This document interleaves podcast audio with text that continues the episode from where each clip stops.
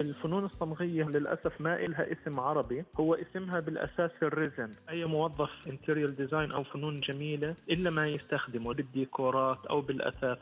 ربما شاهدناه كثيرا دون أن نعرف ماهيته أو ربما يظنه الكثيرون من أنواع البلاستيك.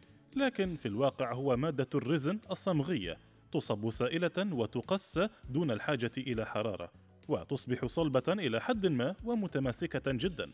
غالبا ما تعطي قواما بلاستيكيا ولها استخدامات جميلة يشرحها لنا السيد ياسر عبد الفتاح.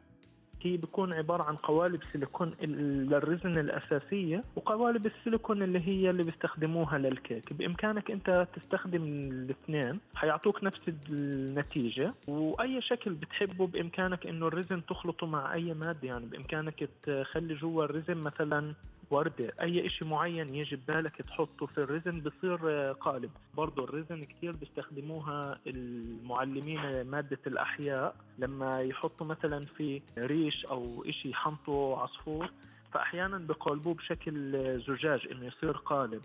فهو بيستخدموه كثير للكائنات البحرية. فن الرزن أو الفن الصمغي يفتح باب الإبداع واسعا. يمكن صناعة المادة الخام منزليا وذلك يتطلب غالبا عمل مزيج سريع للوصول إلى النتيجة المرجوة.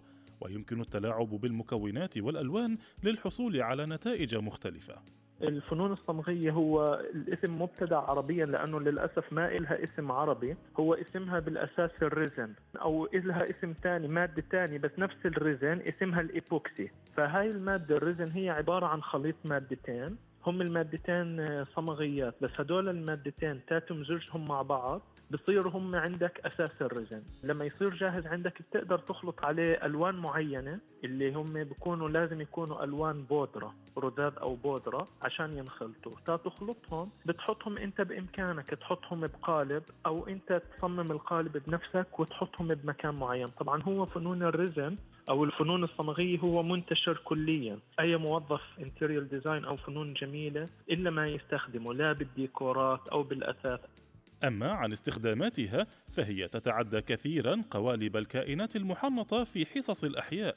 فعليا هي متوافرة بكثرة خاصة في محال الإكسسوارات أو معارض الديكورات المنزلية والمكتبية. صرت هسه آه، أعمل منها إكسسوارات نسائية وصرت أتعلم منها أعمل آه، تحف صغيرة اللي هي عبارة عن آه، مجسمات صغيرة صمغية. بالأغلب تستخدم كديكورات منزلية أو كديكورات للحديقة. إذا بتلاحظوا ميداليات المفاتيح اللي بكون عليها مثلا في وردة أو بكون فيها زي عشبة أو شيء زي هيك هاي برضو بتكون من استخدامات الرزن وبرضه أحيانا الطاولات نفسها اللي بتشوفوها دائما بالمكاتب اللي بكون فيها مثلا لون خشب وبكون بالنص مثلا لون أزرق أو شغلة معين لون معين أو فيها زي زهرة وورود هاي برضه بتكون رزن أما عند صناعة القوالب يجب التأكد من أن البلاستيك المستخدم متوافق مع مادة الرزن ولا يلتصق بها.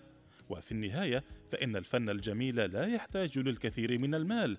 فمادة الرزن هي خامة رخيصة الثمن نسبيا حتى وإن كانت جاهزة ولكنها تفتح آفاق واسعة من الإبداع التشكيلي لمن أحب أن يحلق بخياله.